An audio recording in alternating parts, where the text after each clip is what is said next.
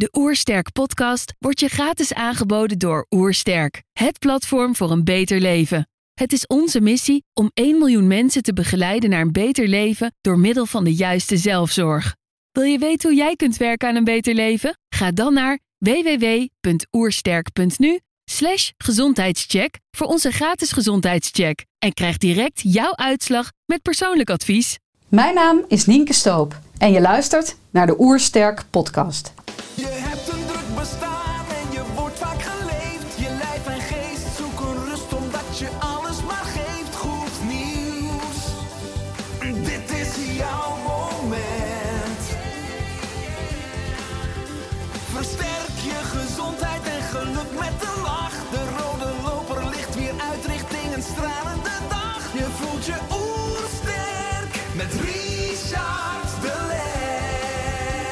Zijn hier in Heemskerk voor een podcast met Nienke Stoop.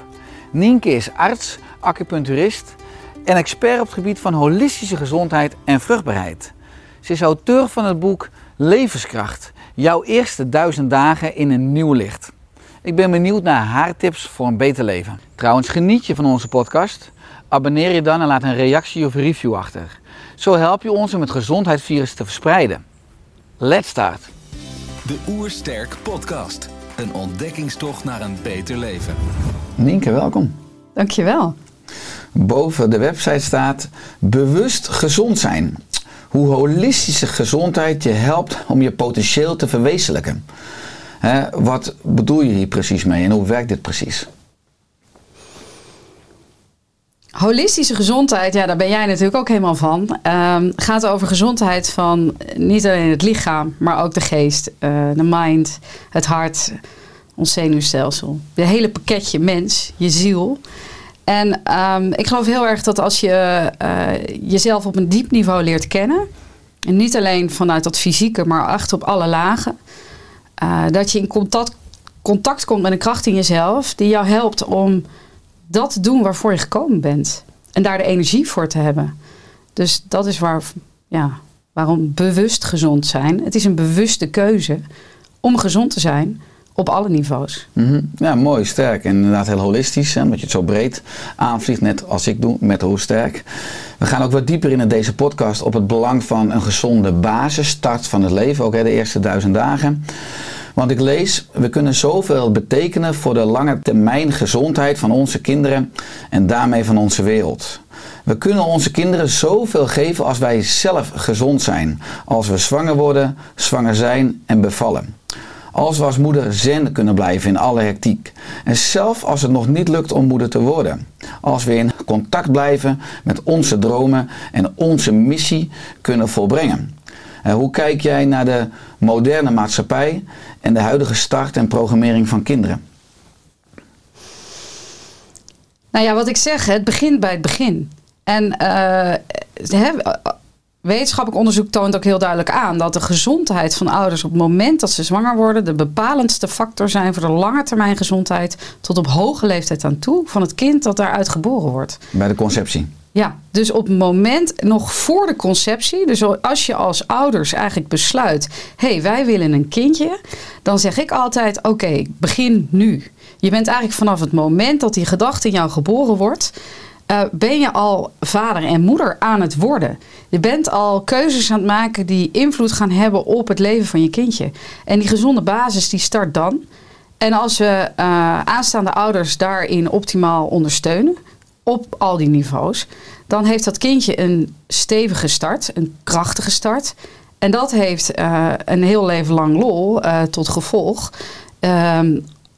Hè, wat, wat betreft niet alleen dus de fysieke gezondheid van het kind, maar ook de manier waarop dat kind in zichzelf leert te wortelen en een oerveiligheid ontwikkelt. Um, omdat hij dat al heel jong eigenlijk via zijn ouders meekrijgt. Dus als je als moeder in een zwangerschap heel erg gestrest bent, uh, je heel onveilig voelt, uh, misschien zelf een moeilijke jeugd hebt gehad, dan is het veel lastiger om je kind die veilige bedding te bieden. Want je bent eigenlijk zelf nog continu aan het struggelen. Je bent eigenlijk continu in je oorbrein. En uh, op het moment dat je als ouders zegt: Oké, wacht even, ik neem dat serieus. Ik ga eens echt leren hoe kan ik dat oerbrein reguleren? Hoe kan ik die veiligheid in mezelf sourcen?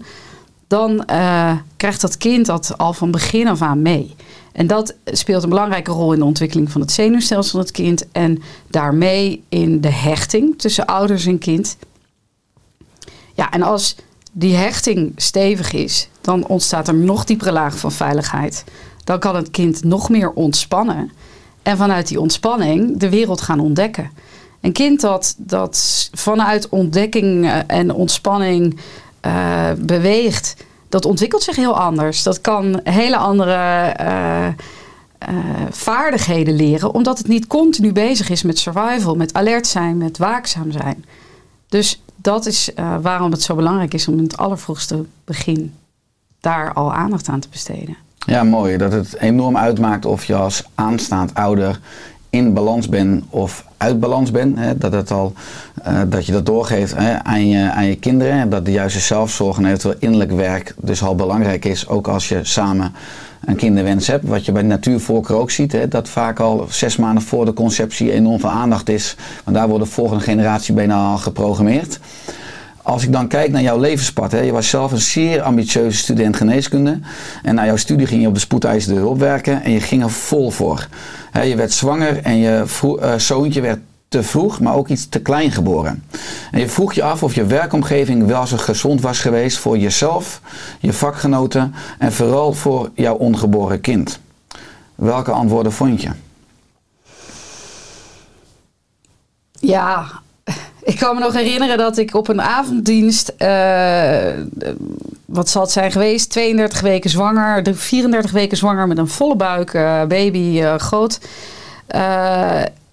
Ik geloof in, in een paar uurtjes tijd 26 patiënten zag. Drie reanimaties, een verdrinking, een aanrijding. Het ging maar door. En dat ik s'avonds thuis kwam en echt helemaal bek af was. En me ook bedacht van wat is dit eigenlijk bizar. Dat ik gewoon hoogzwanger dit ongeveer in mijn eentje heb lopen draaien vanavond. En eh, dat we dat met z'n allen normaal vinden. Ik ging vervroegd met verlof, omdat dat ook wel een moment was waarop de verloskundige aan de bel trok en zei: "Ehm, Dat baby heeft een groeiachterstand. En ik was nog geen anderhalve week thuis, want de baby werd geboren. En het was net voorbij het 37 weken punt. Dus ik, ik beviel thuis. Het ging ook allemaal heel voorspoedig. Maar ja, als je kindje dan maar 2250 gram is, eh, nog geen 48 centimeter en eh, je uiteindelijk toch nog naar het ziekenhuis moet. Ja, dat zijn allemaal momenten geweest waarop, eh, waarop ik me echt pas dieper ging realiseren wat het betekende om moeder te worden en de verantwoordelijkheid voor een kind te voelen. En te zien, hey, hoe gaan we daar als samenleving eigenlijk mee om? Met zwangere vrouwen, hoe gaan we om met geboorte? Hoe word je daar zelf in ondersteund en begeleid? Ehm, en ook toen ik daarna terug wilde keren in het werk in het ziekenhuis, hoe weinig begrip daar binnen de collega's en, en de afdeling en, en het ziekenhuis was. Uh, voor wat voor impact zo'n ervaring heeft uh, en, en hoe je. Um, ja, hoe je ook balans zoekt hè, van, van dat ouderschap. Van hoe, hoe kan ik en er voor mijn kind zijn en mijn werk doen. Maar ik was ook al gestart met een opleiding Chinees geneeskunde acupunctuur. Dus ik deed ook nog een studie. En uh, je noemde dat zo net van balans in het ouderschap en ook al preconceptie. Ik vind het wel heel belangrijk om te zeggen: balans is, een, is iets dat we in beweging creëren. Het is niet iets statisch. Dus ik verwacht niet van mensen dat ze eeuwig altijd zen en in balans zijn. Dat ben ik zelf ook niet. Um, wat ik heel belangrijk vind is dat we leren hoe we, als we uit balans zijn, dat reguleren. Zodat we weer terug in een middenweg komen. En daar vond ik eigenlijk heel weinig aanknopingspunten voor in het ziekenhuis. Er waren mensen niet aan het leren hoe dat ze hun eigen regie konden pakken in die processen waar ze wel invloed op kunnen uitoefenen. En we waren te veel de regie aan het overnemen uh, van, nou, je moet het gewoon zo doen. En ik denk uiteindelijk werkt dat uh, ondermijnend ook voor iemands gezondheid. Want hoe meer je zelf kan doen, in, in hoe meer eigenlijk handvatten je kan aangrijpen om te zeggen: oké, ik doe iets en ik kan daar zelf uh, iets in betekenen met mijn voeding of mijn leefstijl of mijn mindset of meditatie of wat dan ook jou helpt. Um, ja, dan krijg je een heel mooi samenspel. Want de reguliere zorg heeft ook heel veel te bieden voor mensen. Uh, maar ja, de balans is zoek. Hè? En dan wordt het systeem ook ongezond voor zijn eigen personeel. En dat is wat we nu ook zien. Ik bedoel, als 10% ziekteverzuim in de zorg. En zoveel jonge dokters die zeggen wat ik 15 jaar geleden of 17 jaar geleden heb gezegd. Ik stop ermee. Ja, dat vind ik wel heel zorgelijk. Ja, het is ook wel een pijnlijke paradox dat het systeem het mensen beter moet maken, zelf uit balans of ziek is. Ja. Eh, ik ga ook zo wat dieper in op al die interventies en mogelijkheden wat mensen ook zelf kunnen doen om beter in balans te komen. Maar ik las ook hè, met betrekking tot eh, de geboorte van je eerste zoontje dat je naar hem keek. Eh, ik keek naar mijn zoontje, staat er, en wist diep van binnen dat ik te veel van mezelf had gevergd. Door avonden en nachten door te werken voor de gezondheid van anderen. Terwijl hij in mij slechts één kans had op de gezondste start van zijn leven. Ik wilde dat mijn volgende zwangerschappen anders zouden verlopen. Mijn kinderen de allerbeste start kunnen bieden die ik voor mogelijk kon houden. En ik wilde er voor mijn kinderen kunnen zijn in plaats van 60 uur per week werken. Nou, je hebt inmiddels drie zoons. En wat ging er anders of beter in de latere twee zwangerschappen? Nou, bij de tweede zwangerschap was een hele bewuste uitgenodigde zwangerschap. Uh, ik, ik voelde ook echt bij wijze van spreken dat de uitnodiging wederzijds was. Dat dat, dat kind ook heel graag wilde komen. Um, dus dan, dan, dan start je eigenlijk al heel anders aan dat traject. Ik wist veel beter waar mijn zwakke plekken zaten. Dus in welke fase van de zwangerschap ik extra tandjes bij moest zetten. Op basis van mijn eigen fysiologie, zou ik maar zeggen, mijn eigen stofwisseling. Dus toen ik met uh, 18, 19 weken weer wakker lag s'nachts, wist ik: oh ja, nu zijn we in deze fase beland. Nu moet ik dit en dit gaan inzetten. Gevolg was ook dat ik, uh, nou de eerste kwam bij 37 weken, de, de tweede kwam bij 41 weken. Dus ik heb vier weken zitten wachten bij wijze van spreken van waar die komt die nou?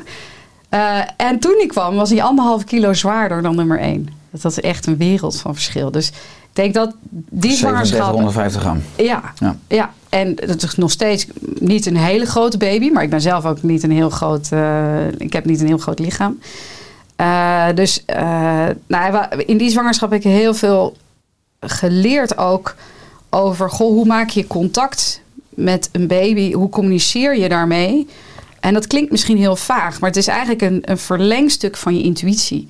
En um, je intuïtie staat zoveel meer op scherp als je zwanger bent.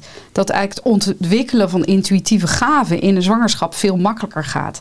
Want je hebt eigenlijk al een soort van extra lijntje uh, in je zenuwstelsel openstaan. Omdat je ook moet kunnen oppikken als daar informatie uh, voorhanden is waar je op moet letten.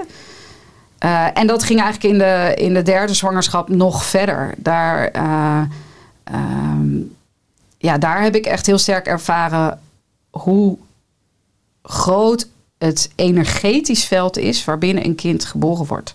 En waar we ons dus totaal niet van bewust zijn we zijn niet alleen dit fysieke lijf met botten en, en, niet een zenuwstelsel. We hebben een heel energetisch lichaam. We hebben een heel elektromagnetisch veld om ons heen. En zeker tijdens een geboorte is er, ontstaat er een vortex van energie. Die je als zwangere, waar je op in kan tappen. Uh, uh, waar je je voor kan openen als je dat weet. Kijk, als we dit allemaal niet weten en je weet niet dat je dat niet weet, dan ga je daar niet naar op zoek, dan ga je daar niet naar vragen. En dan blijf je misschien zelfs wel op het niveau van, nou ja, ik heb een lijf en die kan dit, want mijn moeder heeft mij ook ooit gebaard en uh, dat komt wel goed.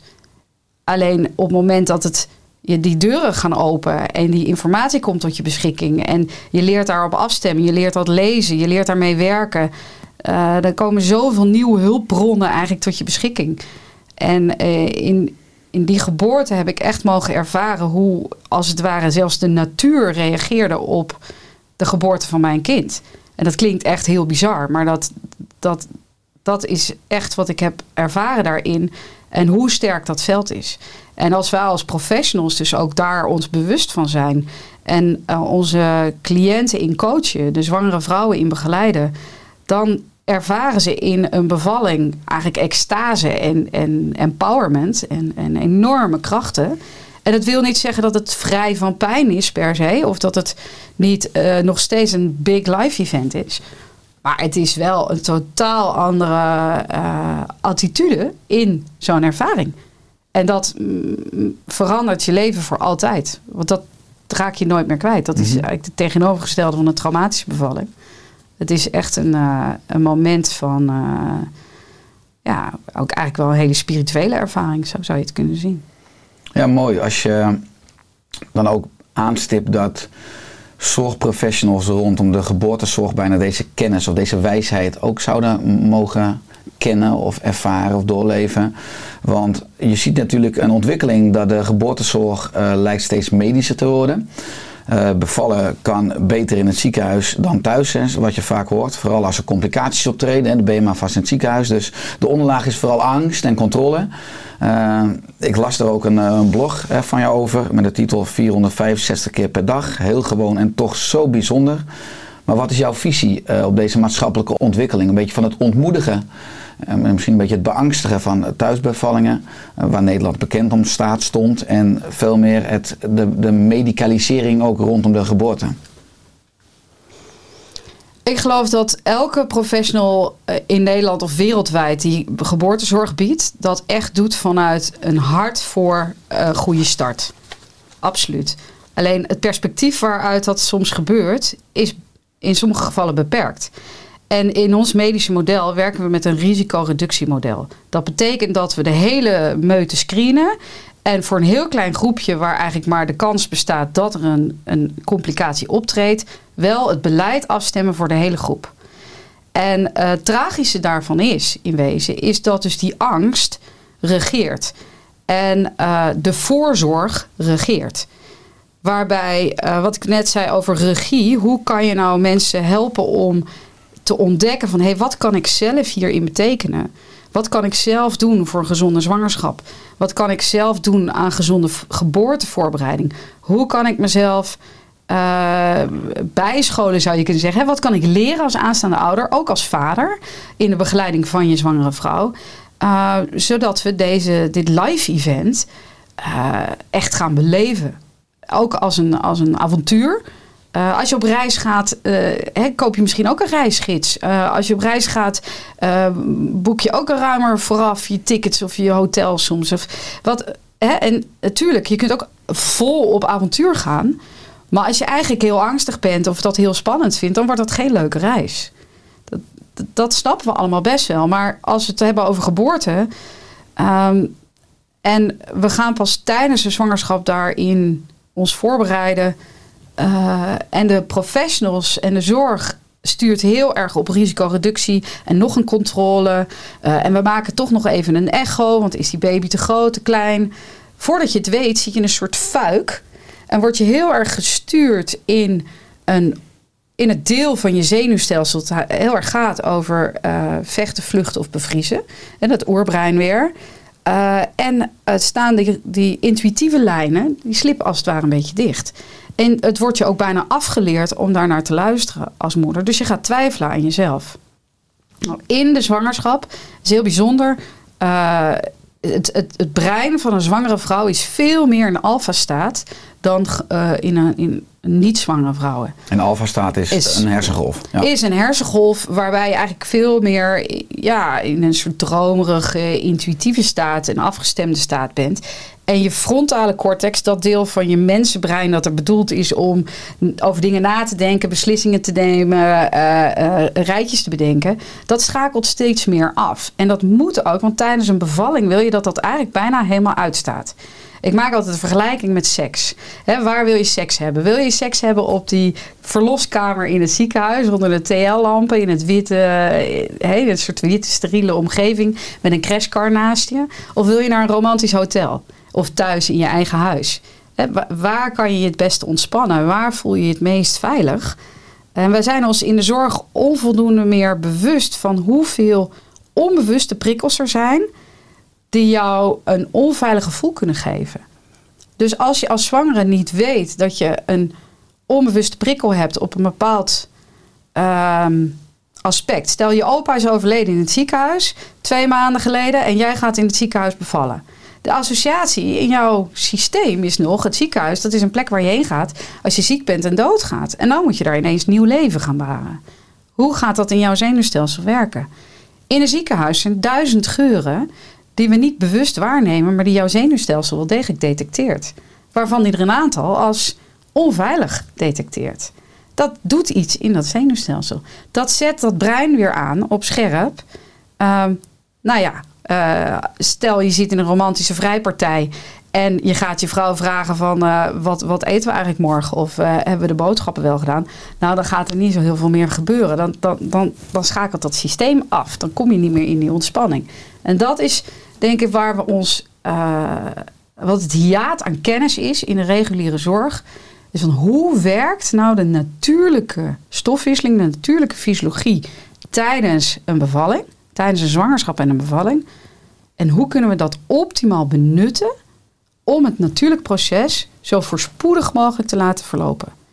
En nu zijn we het tegenovergestelde aan het doen. We houden geen rekening met die natuurlijke fysiologie. En we zijn bezig om alles maar zo te doen dat er geen risico's zijn, doordat er geen dingen mis kunnen gaan. Waarbij we soms juist dingen doen die dat natuurlijke systeem blokkeren. En dan krijg je een beetje kip en ei. Want is de complicatie nou een gevolg van de interventie van de interventie die weer een interventie was op een vorige interventie, waardoor je steeds verder afgedwaald bent. En dat is wat we heel erg wakker voor moeten worden met elkaar. Van als we professionals in de geboortezorg trainen om nog beter te beseffen hoe werkt het werkelijk en hoe kan ik dat met mijn houding, met mijn instelling, maar ook met mijn gezonde klinische blik hè, uh, optimaal begeleiden. Zodat ik alleen ga ingrijpen als er werkelijk iets aan de hand is. Ja, ik boeit enorm hoe je het schetst. Ook omdat we nu een afgedaald in een vorm van defensieve geneeskunde. Uh, als je kijkt natuurlijk dat uh, de homo sapiens, de mens, 200.000 jaar oud is. En dat er maar een heel klein flitsje ziekenhuis en medische zorg aanwezig is. En dat we allemaal geboren zijn zonder ziekenhuis, gewoon in de natuur. En natuurlijk ging het wel eens fout en stierf een kind of moeder, maar dat is ook natuur en evolutie. Hè. Uh, je kan niet alles voorkomen. Uh, maar hoe kan het dat we ook in de geneeskunde zo ver van die natuur afgedwaald zijn? Is dat ook de evidence-based medicine? Is dat ook uh, ten koste van alles de dood willen voorkomen? Want dat is misschien ook dat je nou ja, ik denk dat het ergens die fuik is. Um, hè, ons, ik zeg, in mijn boek schrijf ik ook, we zijn voorbedraad voor liefde. Dat ons lichaam is eigenlijk vanaf die allereerste ontwikkelingsfases als embryo al, uh, de ontwikkeling van ons zenuwstelsel. Het is aangelegd om van het leven te kunnen genieten. Om het leven te kunnen proeven, te kunnen ruiken, te kunnen, uh, dus, ja, in ons op te kunnen nemen. Uh, te kunnen bekijken. Uh, het is bedoeld om uh, van in, in diepe verbinding met anderen te kunnen zijn. En in diepe verbinding met de natuur. En daarmee ook in diepe verbinding met onze eigen natuur. Dat is waar we voor zijn aangelegd. En dat is evolutionair gezien ook waar we naartoe gegroeid zijn. In die 200.000 jaar was de bedoeling, zou je kunnen zeggen, hè, dat we zouden toegroeien naar zelfverwezenlijking van al die faciliteiten, van al die uh, mogelijkheden die dat lichaam, uh, niet alleen fysiek, maar ook in al die andere lagen, uh, tot zijn beschikking heeft. En wat is er gebeurd? Ergens is er iets. er zijn natuurrampen gebeurd, er zijn trauma's gebeurd, er zijn oorlogen gebeurd. En die hebben samenlevingen als het ware teruggegooid in een oud oersysteem van uh, paniek, uh, van freeze. Uh, en als trauma niet wordt geheeld, als trauma niet wordt gezien en erkend, dan stokt de evolutie. En dan groei je dus als soort eigenlijk niet verder. Want je blijft in de verkramping en in de, in de, in de freeze zitten van dat trauma. En de afgelopen 150 jaar, en, en misschien wel 250 jaar, hebben we in de westerse wereld heel veel trauma gecreëerd en meegemaakt. En wat ik zie ook in mijn werk is trauma dat niet wordt gezien en erkend. En daarmee dus niet wordt geheeld, wordt doorgegeven aan de volgende generatie. Is epigenetica, uh, transgenerationele imprints. Uh, dus die geur die jouw achtergrootvader ooit heeft gekoppeld aan gevaarlijk. Hè, die heeft misschien ooit een brand meegemaakt. Dat is heel functioneel. Die geur die zit in het zenuwstelsel. Er zit een red flag op. Als jij dat nu ruikt, dan gaat bij jou diezelfde red flag. Zelfs als er helemaal geen brand is in je huis, maar het een brand is twee, drie straten verderop. Dat is functioneel. Maar zo zijn er ook situaties waarin het eigenlijk niet meer functioneel is, maar jouw systeem nog wel reageert vanuit het oerbrein van ho, we moeten iets doen. En als jij dat niet herkent en niet reguleert, dan kan dat je hele dag gaan bepalen. Zonder dat je het doorhebt, ben je dan die hele dag aan het leven vanuit die trigger. Het beïnvloedt je relaties, het beïnvloedt je werk, het beïnvloedt je communicatievorm. En in die fuik zijn we met z'n allen beland. We hebben stelselmatig trauma genegeerd. We hebben gezegd, we gaan door met ons leven. En we hebben ons niet gerealiseerd, dat geven we dus door aan de volgende generatie. En die geeft het weer door aan de volgende generatie. En het mooie is ook, dat vind ik het hoopvolle, is op het moment dat we het gaan zien, kunnen we het niet meer niet zien. En op het moment dat we het dus herkennen, kunnen we bij onszelf zeggen: Oh, wacht even. Nu reageer ik op een manier die is disproportioneel. Die klopt niet bij wat, wat ik eigenlijk net heb meegemaakt. Wat is hier aan de hand? Nou ja, met de technieken die ik mensen leer, eh, hè, die, we, die, die bijvoorbeeld ook is ontwikkeld door HeartMath en, en hartcoherentie, maar wat de Tibetaanse yogis al, al duizenden jaren doen, eh, kun je eigenlijk heel liefdevol tegen dat zenuwstelsel zeggen: hé, hey, wacht eens even, rustig maar. Het komt goed. Laten we eerst maar eens even diep in- en uitademen. Laten we eerst maar eens even zijn hiermee. Oké, nou gaan we kijken wat heeft er werkelijk plaatsgevonden. Is het werkelijk levensbedreigend? Of kunnen we hier doorheen bewegen en weer terug op dat pad van ontplooiing, van tot bloei komen? Alles in de natuur wil niets liever dan hè, eh, groeien, bloeien, vrucht dragen, een volgende generatie creëren.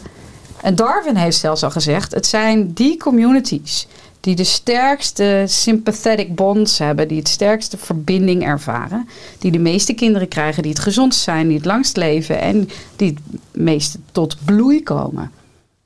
Alleen we zijn dat in onze maatschappij op dit moment, ondanks ons groei, groei, groei, rupsje nooit genoeg uh, leefmodel, totaal uh, kwijtgeraakt. Ja, interessant als je het hebt over de transgenerationele trauma's. Ja. Ook eigenlijk een vakgebied wat we in de geneeskunde nog onvoldoende erkennen en ook integreren. En nou ook in je praktijk eh, help je vrouwen die wel zwanger zijn, maar die fysieke of emotionele klachten hebben of die veel last hebben van angsten.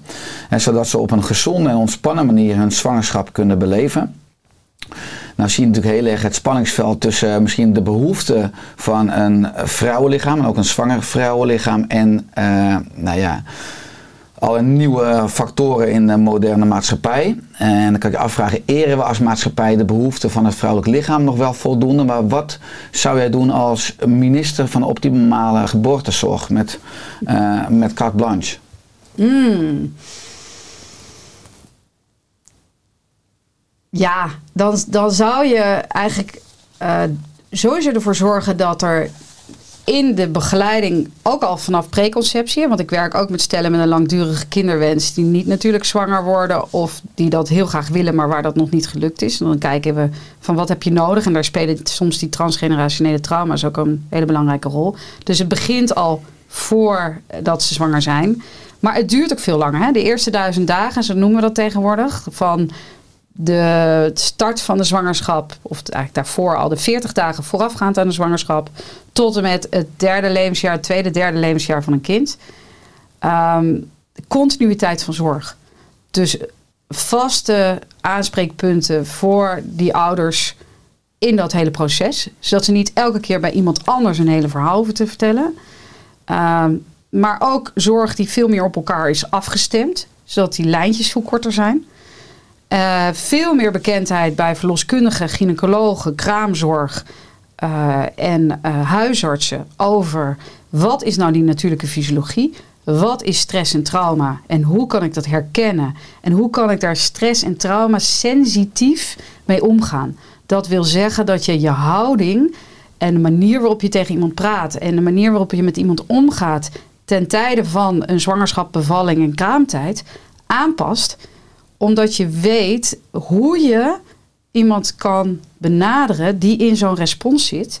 En daarmee al eigenlijk met jouw houding 80% verandering brengt. Met je staat van zijn. Met je staat van zijn. Want als jij in een staat van coherentie bent, zo noem ik dat. Dus je bent in verbinding met jezelf. Je hebt je eigen stressrespons, je eigen trigger op dat moment gereguleerd. Dus je kunt er echt helemaal zijn voor die ander. Je kunt helemaal aanwezig zijn bij wat er is. Zonder oordeel, zonder ingrijpen direct, zonder meteen er wat van te willen maken. Maar gewoon echt even helemaal kunnen zijn. Wat is nu hier werkelijk die behoefte van dat vrouwenlijf?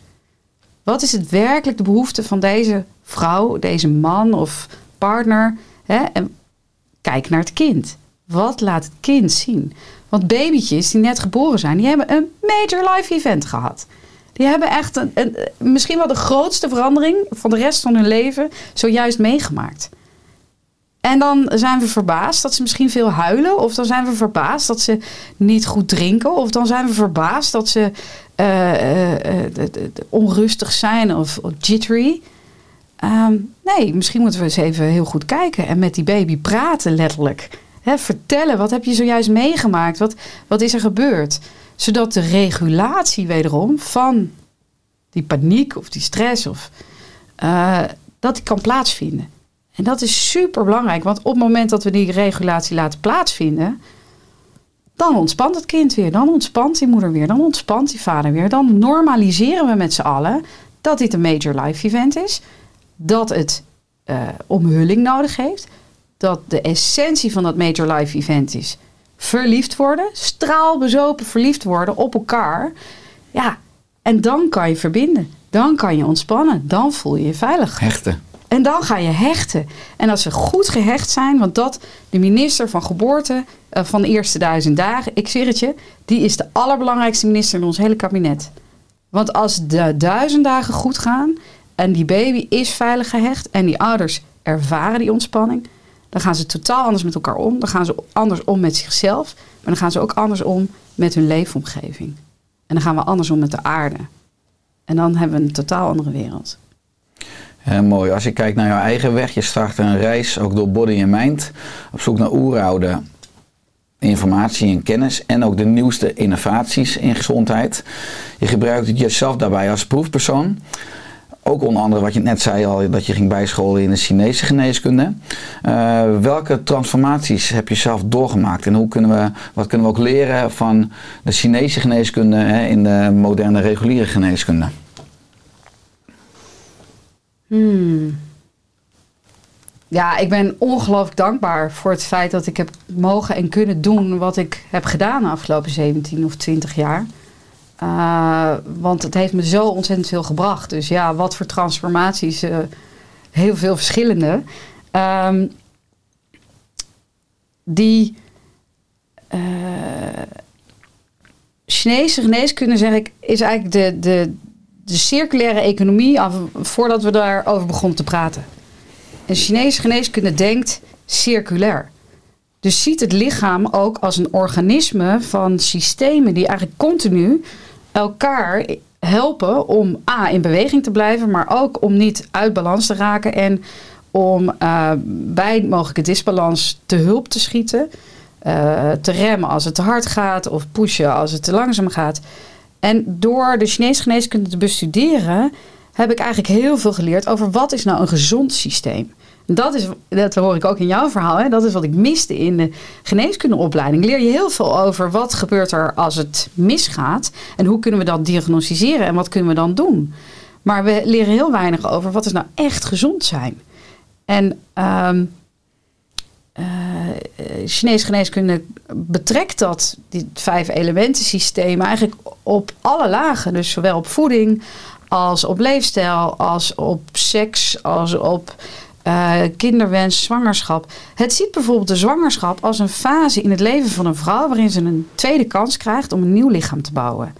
Dus in plaats van een fase zoals wat wij in het Westen zelfs zeggen van nou, dat is uh, een uitputtingsslag. Ik word dikker. Ik word dikker, ik word groot, ik word zwaarder, ik word moe, ik word ziek, ik word misselijk, ik word ellendig. En dan komt er ook nog zoiets als een bevalling en dat. Zegt de Chinese geneeskunde, oh wauw, je, je hele systeem gaat eigenlijk een hele grote transformatie doormaken. En je hebt negen maanden lang heb je dubbel zoveel energie tot je beschikking. Want je hebt de energie van jezelf en de baby. En ook dubbel zoveel spirit, want je hebt ook de spirit-energie van die baby.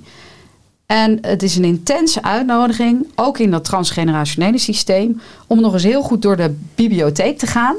En te kijken van wat neem ik mee? Wat laat ik los? Wat geef ik door aan de volgende generatie? Wat pak ik zelf op? Daarom zie je soms in de zwangerschap ook zoveel klachten ontstaan. Omdat het lichaam als het ware schreeuwt van luister naar mij. Ik ben aan het opruimen. Ik wil graag weten of je dit nog wil houden of wil doorgeven of wil laten gaan.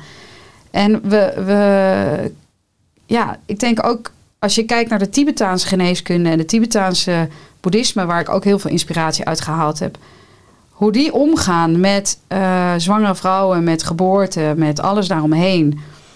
Ja, daar zie je dus heel erg terug die zorgvuldigheid. Dat heel veel aandacht voor die hechting, heel veel aandacht voor de eerbied voor het leven, voor hoe heilig dat eigenlijk is. En ook ehm, ja, dat je je daarin gesteund mag voelen door een uh, levensfilosofie. En dat, is, uh, dat zijn denk ik transformaties die in mezelf ook uh, hebben plaatsgevonden.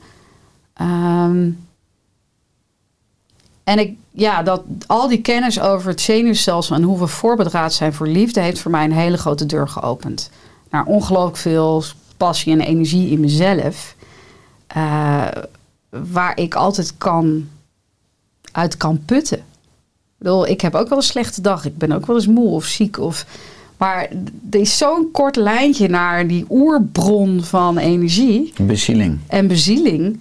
Uh, en een, en een soort dieper besef van, oh wauw, we zijn nog zoveel meer dan dat wat we soms aan de buitenkant zien. Ja, mooi. Je bent auteur van het boek, fantastisch boek, Levenskracht.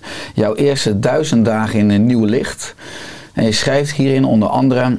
Aanraking geeft in de hersenen een gevoel van beloning en creëert vertrouwen.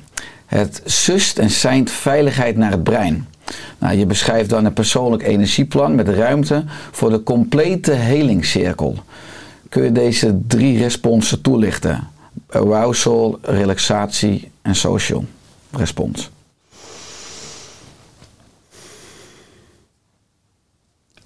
Aanraking die met aandacht is, hè, met liefdevolle aandacht, um, ja, dat, dat doet echt dat beloningssysteem helemaal aangaan.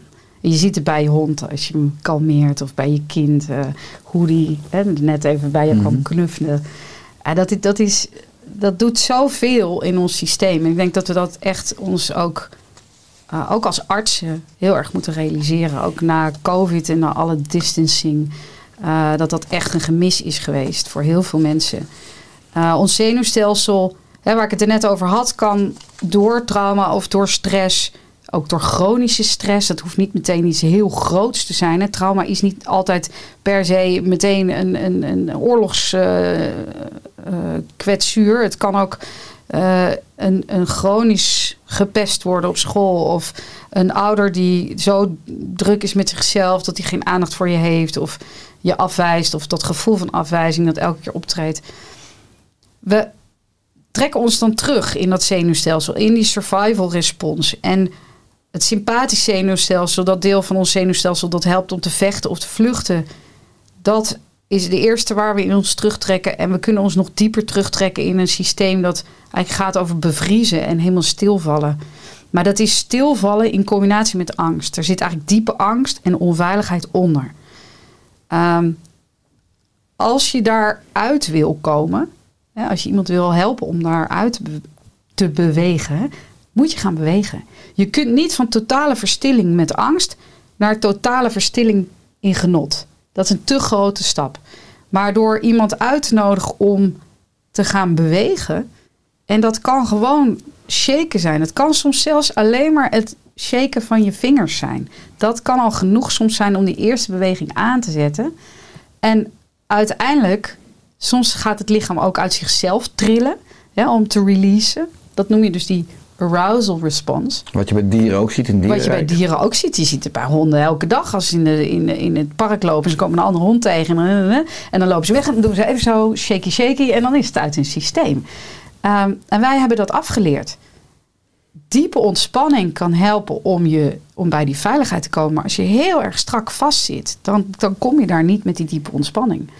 Dus dan is het belangrijk om eerst in die beweging te gaan. En door te bewegen kan er een stukje van die spanning af. En Nou, ik zeg ook altijd, zet gewoon muziek aan en ga dansen. Of, ga, of, of alleen maar ritmes, drum of, of disco. Maakt mij niet uit wat.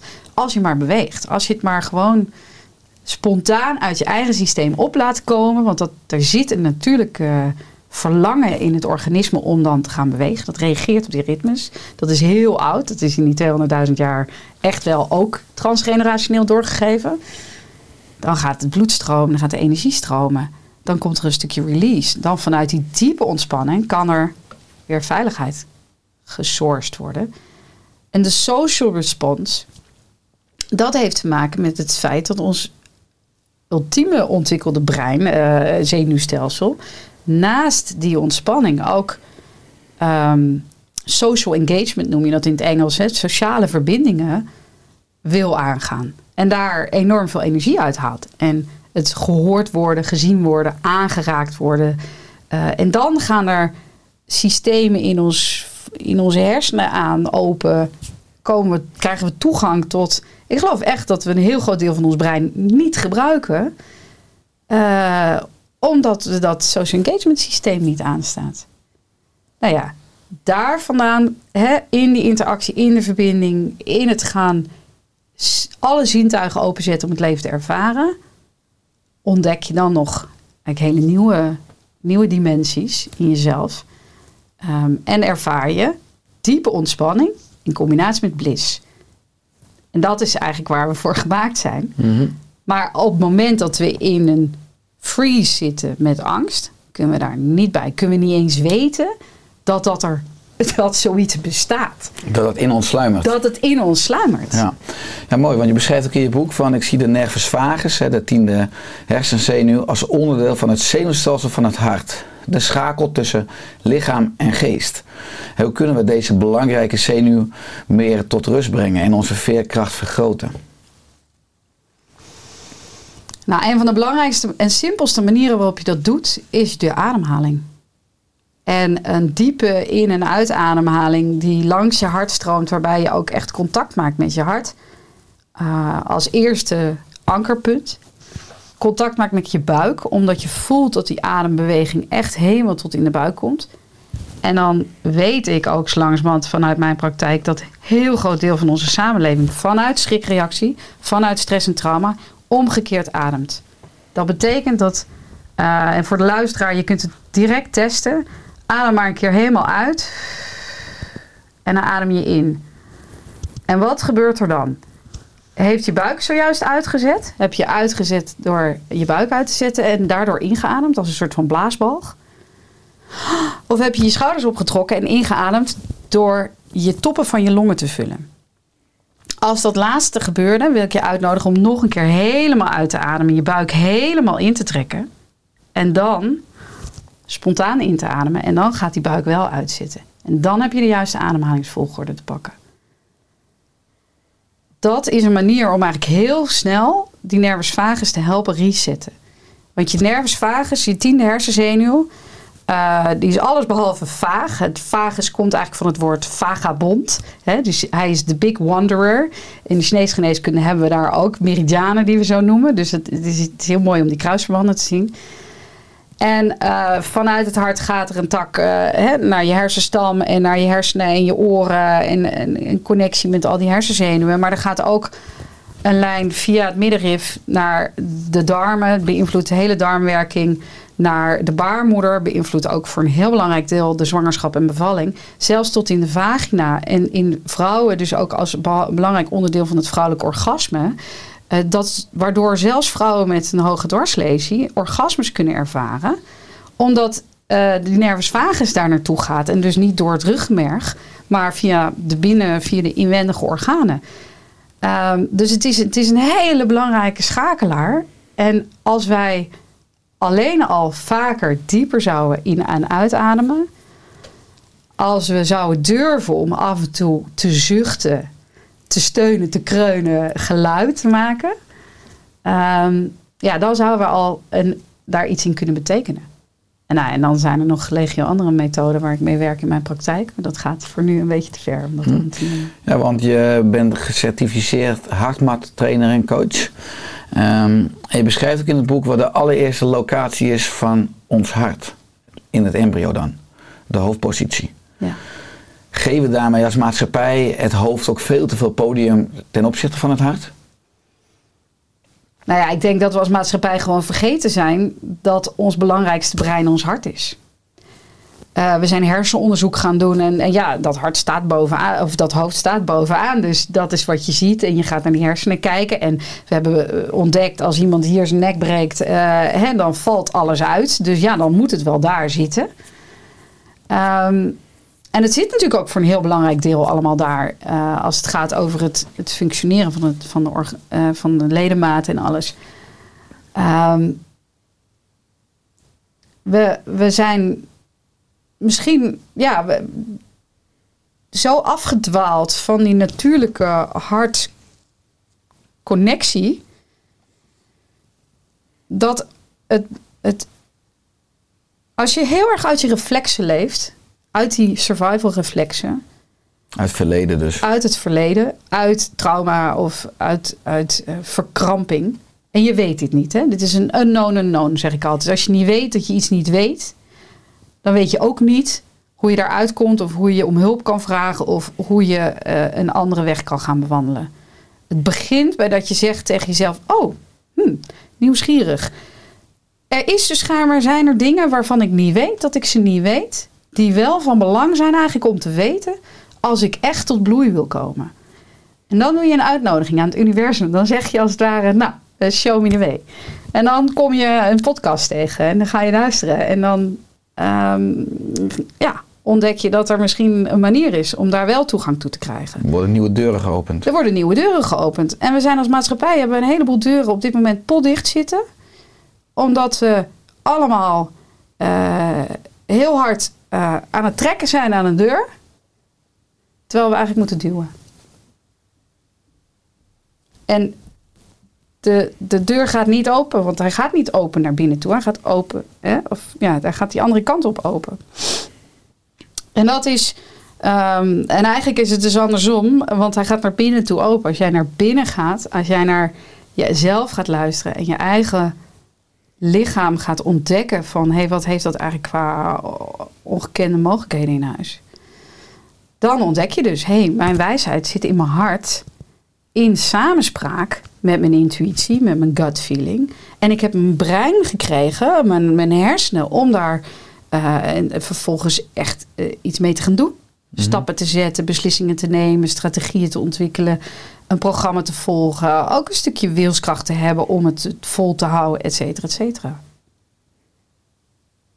Ja, ik vind het enorm krachtig. Ook doordat je beschreef dat het hart als het ware afdaalt vanuit de hoofdpositie. Je zegt het hart is het belangrijkste brein, is dan het eerste brein. Nou, intuïtie, die buik noemen we het second brain, het tweede brein. Maar dat onze hersenen veel meer het derde brein, veel meer misschien een trouwe dienaar zijn. In plaats van dat het hoofd continu mag leiden. Hè, dat we veel meer geleid mogen worden vanuit het hart en de buik. Ja, je kunt het hoofd wel op één zetten, maar dan doe je het in de verkeerde volgorde. En dan heb je niet tot je beschikking wat er in dat hoofd zit. Dat is de paradox. Terwijl als je, als je die, die regulatie van je zenuwstelsel en het hart op één zet en die afstemming, dan zegt het brein ineens: Oh, maar als jullie het zo doen, dan heb ik nog X, Y, Z aan mogelijkheden openen. En dan zie je dat je snellere reactietijden hebt, dat je beter geheugen hebt, dat je makkelijker kan communiceren, dat je beter onder kan woorden brengen wat je ergens van vindt, enzovoort, enzovoort. Dus het is een no-brainer om deze volgorde in te stellen als je het eenmaal door hebt. Als je dat niet weet, dan denk je, ja, die emoties die zijn allemaal ingewikkeld. Eh, dat hart, eh, ja, dat, heeft, eh, dat kan ook hartstikke straalbezopen verliefd worden. En voordat ik het weet ben ik weg bij mijn man. Moeten we dat nou wel doen? Hè? Dus het, het, het, er is ook... ehm, het vraagt even bijscholing, zou je kunnen zeggen. Kennis opdoen van, oh, hoe zit het dan precies? En hoe werkt het dan precies? Heel veel van mijn cliënten vragen ook van ja, maar hoe weet ik nou dat het intuïtie is en niet emotie? Hoe weet ik nou dat het echt eh, reële zorg is en geen angst? Ja, dat kun je leren. Dat, dat, vraagt een ontwikkelweg, maar dat kunnen we allemaal leren. En idealiter leer je dat in je eerste duizend dagen, omdat je ouders dat voordoen. Co-regulatie wil niets anders zeggen dan dat je eigenlijk door jouw staat van zijn de ander helpt om diezelfde soort staat van zijn te ervaren. Waardoor er in het zenuwstelsel van de ander een ontdekking wordt gedaan van, oh, zo kan het dus zijn. En ja, dat is de link ook naar, naar hoe we onze kinderen kunnen helpen daarin. Mhm, Ja, want ik hoorde je zeggen, door ik leer om er voor mezelf te zijn, kan ik er voor mijn kinderen zijn. Is dat ook de belangrijkste les die we als ouder aan onze kinderen kunnen geven? Dat we het voorleven? Ja, dat we het voorleven en echt voorleven. Dus niet hedonistisch, egocentrisch, eh, de kinderen eindeloos bij de oppas omdat ik zo nodig weer met mijn vriendin op het terras moet zitten. Maar eh, ehm, echt weten, oké, waar, wat is gezonde zelfzorg? Wat is echt oprechte, gezonde zorg voor mijn eigen emoties, mijn eigen onzekerheden, mijn eigen dark days? Eh, zodat ik daar niet te lang in blijf hangen. En ook kan laten zien aan mijn kinderen van... hey, nobody's perfect. Maar ik kan elke dag opnieuw kiezen van vandaag hè, doe ik het wel. Of vandaag stap ik hieruit. Of eh, ja, ik bedoel, ik heb als jonge moeder met drie kleine peuters in de leeftijd van 1 tot 4, 5 ook wel eens dagen gehad. Waarvan ik dacht, holy moly, hoe doe ik het? Hoe dan? Eh, en iets wat me daar heel erg in geholpen heeft, was echt besef van oké, elke dag kan ik opnieuw kiezen om er weer helemaal voor te gaan. Ik kan elke dag opnieuw, eh, bij van spreken, tegen mijn kinderen zeggen: hey, sorry, dat was niet zo handig van mama. Ik, ik vloog er even uit de bocht. Zullen we het goed maken? Zullen we het opnieuw proberen? Dat, daarmee leer ik hun ook van ja, je kan fouten maken. Je kan soms eh, de plank misslaan. Je kan soms eh, iets heel eh, re- reactiefs, driftigs doen. En dan eigenlijk denken, oei, dat is niet zo netjes. Ja, Ja, want vind ik ook mooi dat je in je boek beschrijft. Ik geloof in de kracht ook van durven dromen. In je eigen weg volgen. Ook als dat niet makkelijk is en je daarvoor innerlijke weerstanden en belemmerende overtuigingen moet transformeren. Maar ik denk dat het heel mooi voelbaar is, ook als je eigen levenspad beschrijft, dat je natuurlijk één keer in je leven ben je geboren, maar dat je verschillende keren herboren bent. Er zullen heel veel mensen zijn die luisteren of kijken, die misschien ook niet op de juiste plek in het leven zitten, die ook eh, nou, misschien te veel stress of in een overlevingsstand of trauma's, eh, die ook verlangen, misschien ook door het beluisteren van deze podcast, dat ze al die lagen in zichzelf, oerbrein, mensbrein, helemaal mogen aanraken, ontmoeten, voelen. Wat zijn, wat is een goede eerste stap om herboren te worden, om uiteindelijk veel meer of je nou hebt over het activeren van de nervus vagus, maar veel meer in die diepe ontspanning te komen met jezelf. als je voelt van oei, eh, er wringt iets. Eh, zit ik inderdaad wel op de juiste plek? Of ben ik wel echt die kansen, die mogelijkheden van mijn lichaam aan het ontdekken? Of die, die missie aan het leven? Heb ik echt feeling met waar ben ik nou eigenlijk voor gekomen? Ehm, ja, in mijn boek beschrijf ik eigenlijk hoe je terug kan gaan naar je eerste duizend dagen. En de vragen die ik ook in het boek, boek is echt ook een doelboek, zou je kunnen zeggen. Met opdrachten van- en met vragen, opdrachten zeker. en vragen. Eh, die helpen daar heel erg bij om eens voor jezelf te ontdekken wat was die rode draad. Want wat ik, wat ik zie in mijn cliënten is dat heel vaak, eigenlijk al in die eerste duizend dagen, is komen bovendrijven wat je allergrootste talent was. Je hebt de, en nog steeds, de grootste problemen in je leven overleef je niet door je survival response. Uiteindelijk. Tijdelijk wel. Hè? Tijdelijk is hij heel functioneel. Maar je werkelijke eh, schakel die ervoor gezorgd heeft dat je het overleefd hebt en dat je daarna door bent blijven ontwikkelen, is je ware talent geweest. Alleen gemotiveerd of gefueled vanuit dat survival mechanisme. Dus hij, is, hij, is, hij komt misschien nu nog voort uit een oerinstinct van angst en moeten vechten. Op het moment dat je ontdekt, hé, hey, wat is dat natuurlijke talent in mij en, mag die ook gevoed worden vanuit die diepere bron en vanuit die levensvreugde. Eh, en, en, en ja, dan wordt het je levenskracht. Dan wordt het jouw unieke potentieel. Dat, dat zo uniek is. Ieder mens is zo ontzettend uniek. Heeft zo'n unieke set aan kwaliteiten, eigenschappen, mogelijkheden. Ehm, en als dat mag gaan stromen vanuit, eh, vanuit vreugde, vanuit ontspanning, ja, dan, dan, gaan er gewoon ineens nog eens tien andere deuren open. En dan kost het allemaal veel minder kracht. Want anders ben je eigenlijk altijd op wilskracht, altijd op eh, mentale kracht. eh, je stappen aan het zetten. En dan kunnen we onwijs ver mee komen. Dat weten we allebei. Maar dan kan je ook heel hard op leeglopen. En dan kan je ook heel hard op, op afbranden. En dat is eh, als je voelt dat je eigenlijk te vaak afbrandt. Dan weet je, oké, er is hier dus een diepere laag. Eh, en als ik mijn lichaam help om dat gevoel van veiligheid en ontspanning te gaan ervaren, dan gaan er deurtjes open naar die diepere laag. En dat vraagt moed. Hè? Dat vraagt eh, de weerstand misschien ontmoeten. Dat vraagt nieuwsgierigheid. Want ja, die unknown unknown. Je weet niet wat je gaat tegenkomen. En je weet niet dat je het niet weet. Dus je weet ook niet hoe je er mee om moet gaan. Het enige wat je kan zeggen, joh, universum, eh, show me the way. Eh, ik, eh, ik sta open voor een volgende stap, want ik wil hieruit. Ik wil een nieuwe vorm van ehm, tot bloei komen gaan ervaren. In het Engels hebben ze daar een woord voor, thrive. Ik heb nog niet de goede vertaling in het Nederlands Floreren, daarvoor. nee, klopt inderdaad. Floreren, Ja. het, is, het is veel meer dan Ja. dat. Het is echt groeien, tot bloei komen, vruchten dragen, ja. eh, de- de- enzovoort. Maar dat, eh, dat begint echt wel bij de nieuwsgierigheid en de bereidheid om dat aan te gaan. En ook om daarbij om hulp te vragen als je merkt van wow, dit is best wel full on. En dat is geen schande, dat is geen falen, dat is niet zwakte. Eh, dat is gewoon erkennen dat, je, eh, dat er anderen zijn die die weg ook gegaan zijn en die je daar een stukje in kunnen ondersteunen. Ehm, ja, en hoe fijn is dat? Want dan ga je in die social engagement, dan ga je in het contact met die ander vanuit die veilige verbinding. Gaan die deuren open. Mooi, ik vind het mooi ook als je in deze podcast praat, ook, je boek leest, die bezieling in je woorden. Dat is ook hoe je je boek afsluit. Je sluit af met, rest mij nog jou een magisch leven te wensen. Een leven waarin je je veilig voelt. Een leven waarin je je geliefd voelt. Een leven waarin je gelukkig bent. Een leven waarin jouw levenskracht vrijheid kan stromen en zo een geschenk is voor jezelf en anderen. Een leven waarin je vrede ervaart. Een leven waarin je gevonden wordt door liefde. Het ga je goed. Dat is dan de laatste zin. Hoe kan de liefde je vinden? Is dat hetzelfde wat je net eh, beschrijft door je open te stellen? Ja.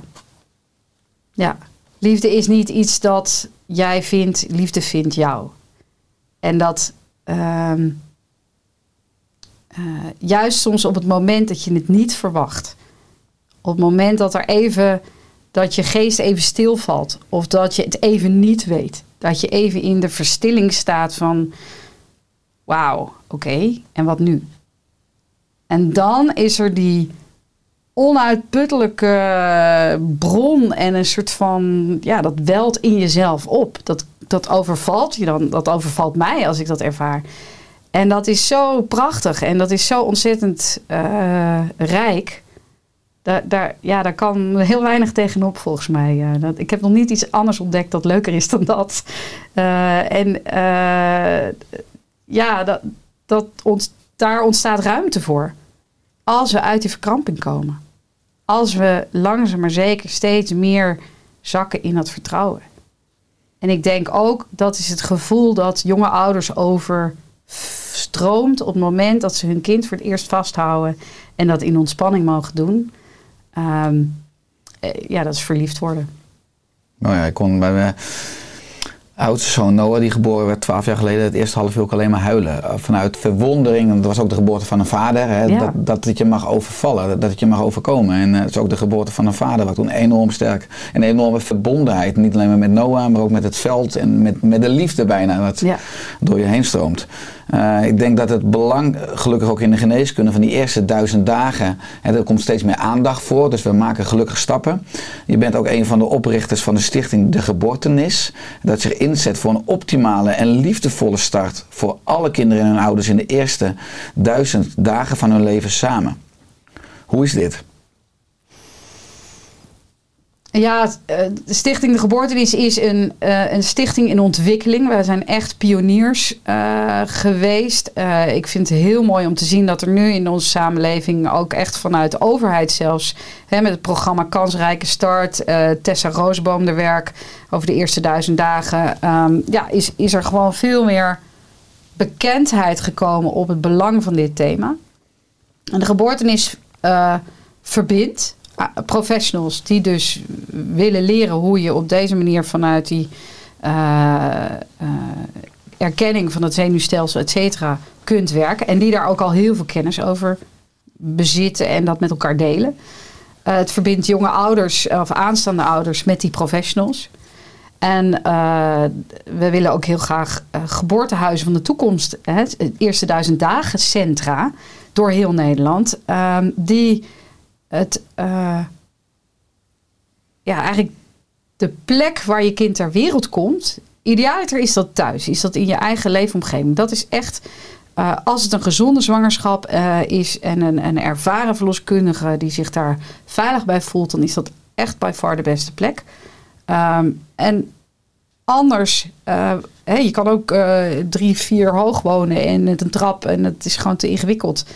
Dan wil je naar een plek gaan waar je, nou, die, die, die fijne plek, waar je ook seks zou willen hebben. Niet steriel, niet medisch, niet eh, met allerlei angst creërende factoren om je heen. Dan wil je een healing environment, een, een ruimte die het zelfgenezend vermogen en het potentieel eigenlijk optimaal ondersteunt. Zoals we idealiter ook gezondheidshuizen zouden willen hebben. Hè, waar de zorg, de medische verzorging eh, van patiënten op die manier is ingericht. Maar in een geboortezorg, zeker als het een gezonde natuurlijke geboorte is, die verdient die optimale ondersteuning. En eh, aanstaande ouders, zwangere, jonge ouders kampen met zoveel vragen en onzekerheden, eenzaamheid. Eh, er zitten zoveel hiaten, gaten in die zorg, waardoor soms mensen tussen de mazen van het net vallen. En veel te laat wordt erkend van oei, hier, zat, hier ging iets helemaal niet lekker.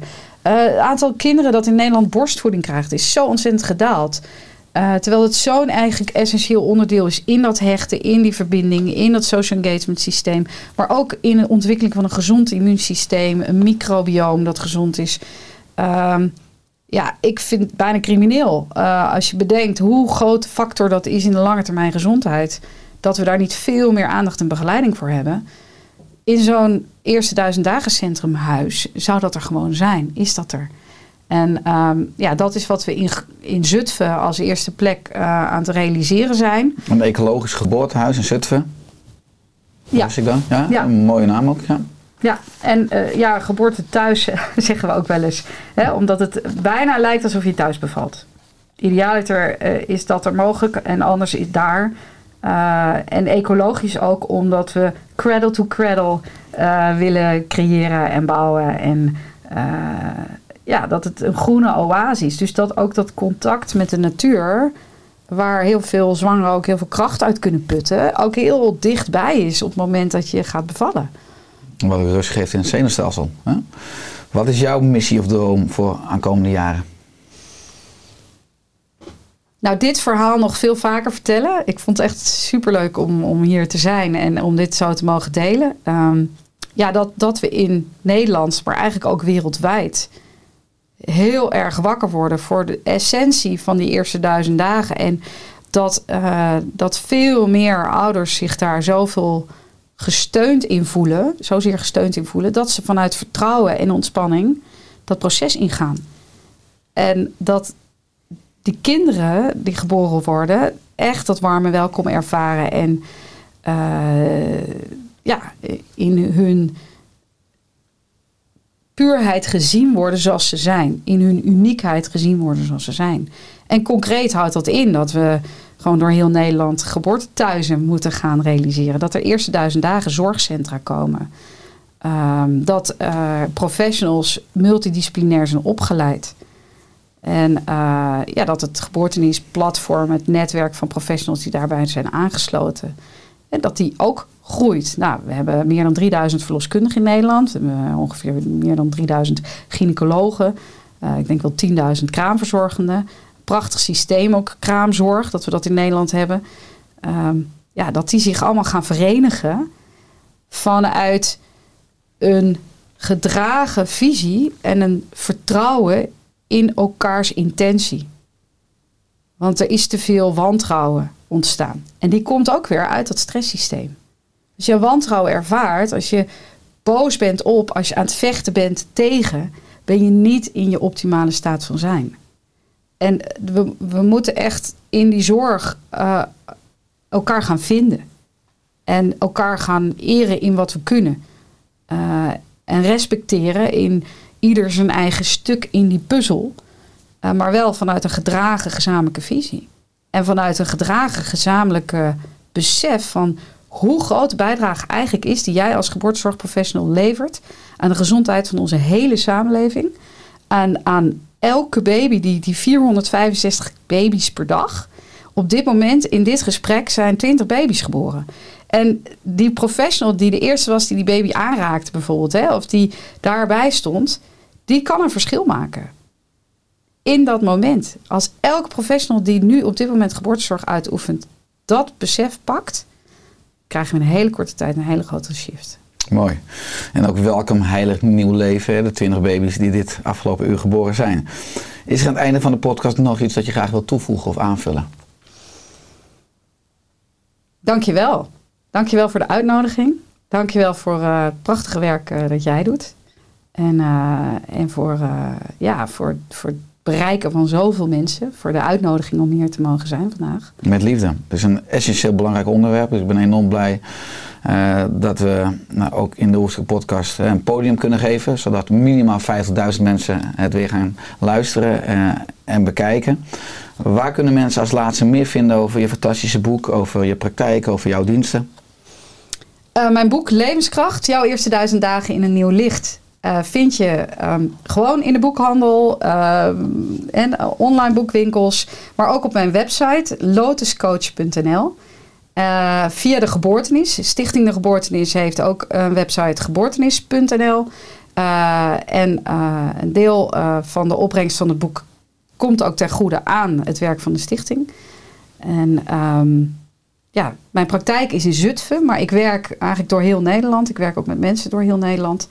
Uh, op verschillende locaties.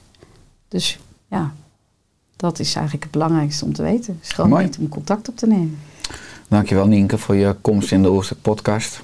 En uh, dat we nog maar samen mogen werken aan een uh, wereld met een heilige eerste duizend dagen. En ook vooral met optimale geboortezorg. Dankjewel. Alle goed.